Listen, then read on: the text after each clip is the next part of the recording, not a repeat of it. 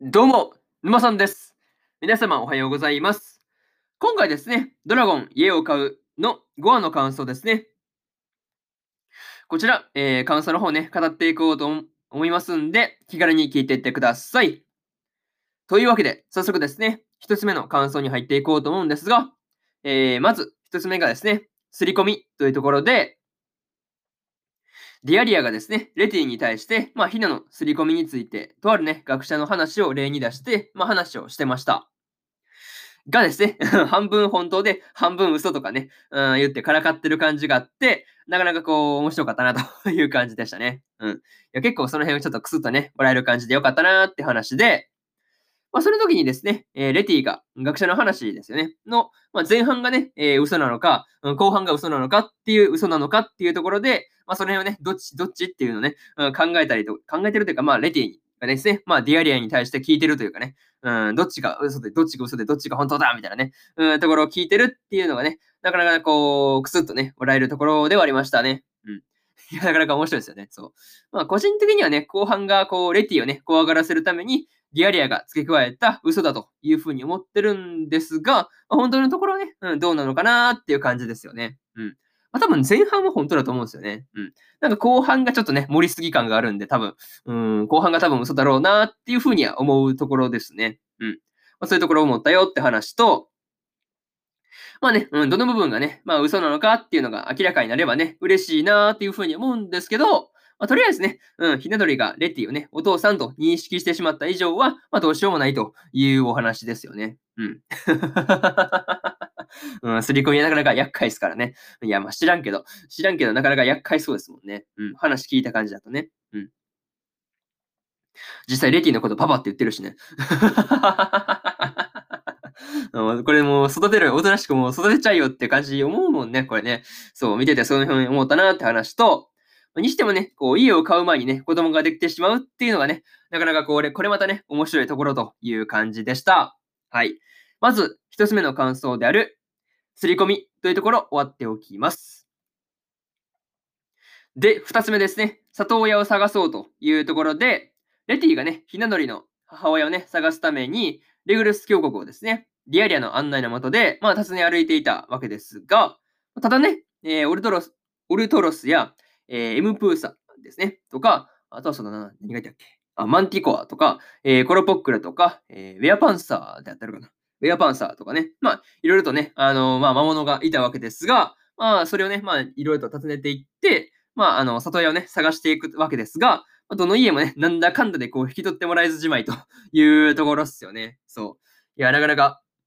まあそういうところがね、まあ、まあ面白いというか、なんかそれぞれね、こう個性があって面白いところですよね。そう。いやー、なかなかそういうところがあったし、まあ個人的にね、こうそうだな、えー、コロポックルがですね、コロポックルがこう出てきてくれたっていうのは嬉しかったですね。うん。いや、コロポックルの二人ね、ちっちゃくて可愛いですからね。そう。いや、ちっちゃくて可愛いから見ていてね、微笑ましいというかね、癒されるというかね、うん、そういうところがあるんで、出てきてくれた時はマジで嬉しかったという話ですね。そう。まあ、にしてもね、こう、その時の、あの、鶏肉のね、下りですよね。いや、あれがこう、一番びっくりしたわけですが、まあね、鶏のそのね、肉とか見た後にですね、まあ、ひな鳥を預けようという気にはならないですよね。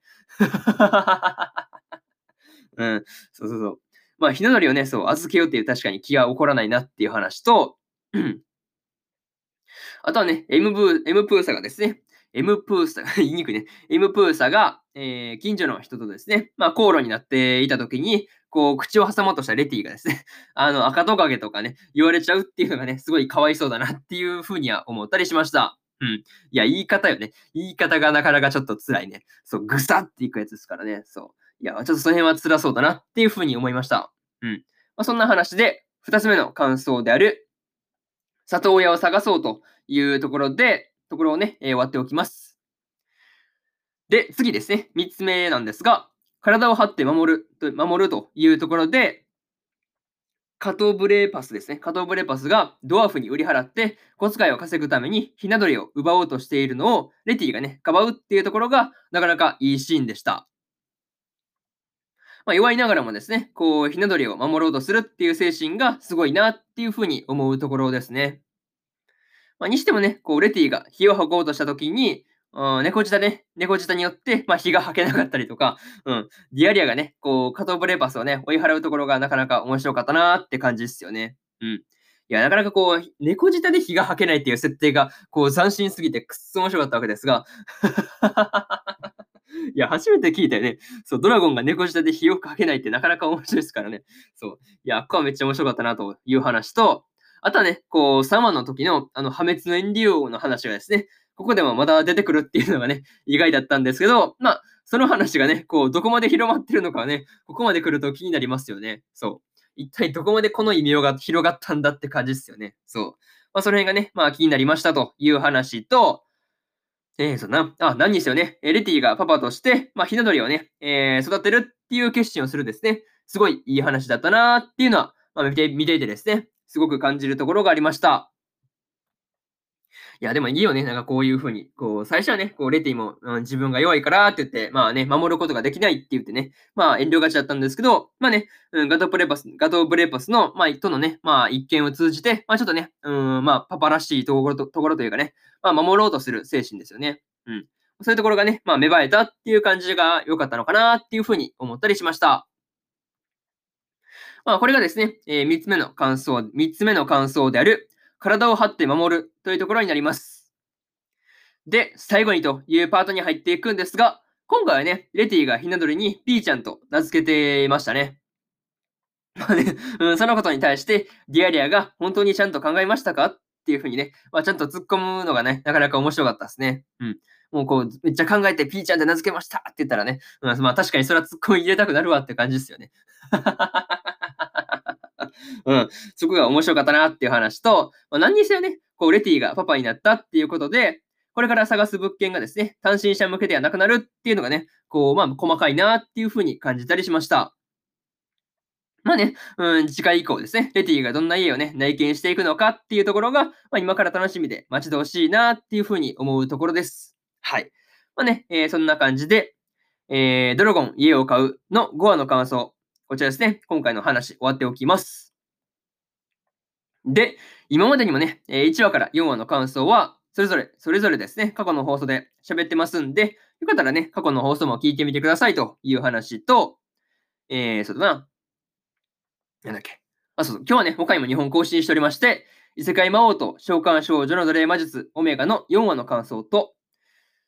聖女の魔力は万能ですの5話の感想ですね。この2本更新してますんで、よかったらこっちの2本もね、聞いてみてくださいという感じです。っていう話と、えー、そうだな。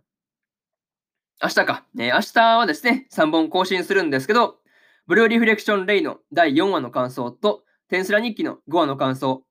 そしてですね、ビビ、フローライタイズソングの6話の感想ですね。この3本をね、1、2、3と更新しますんで、よかったら明日もですね、ラジオの方聞きに来てもらえると、ものすごく嬉しいですというところで、本日2本目のラジオの方終わっておきます。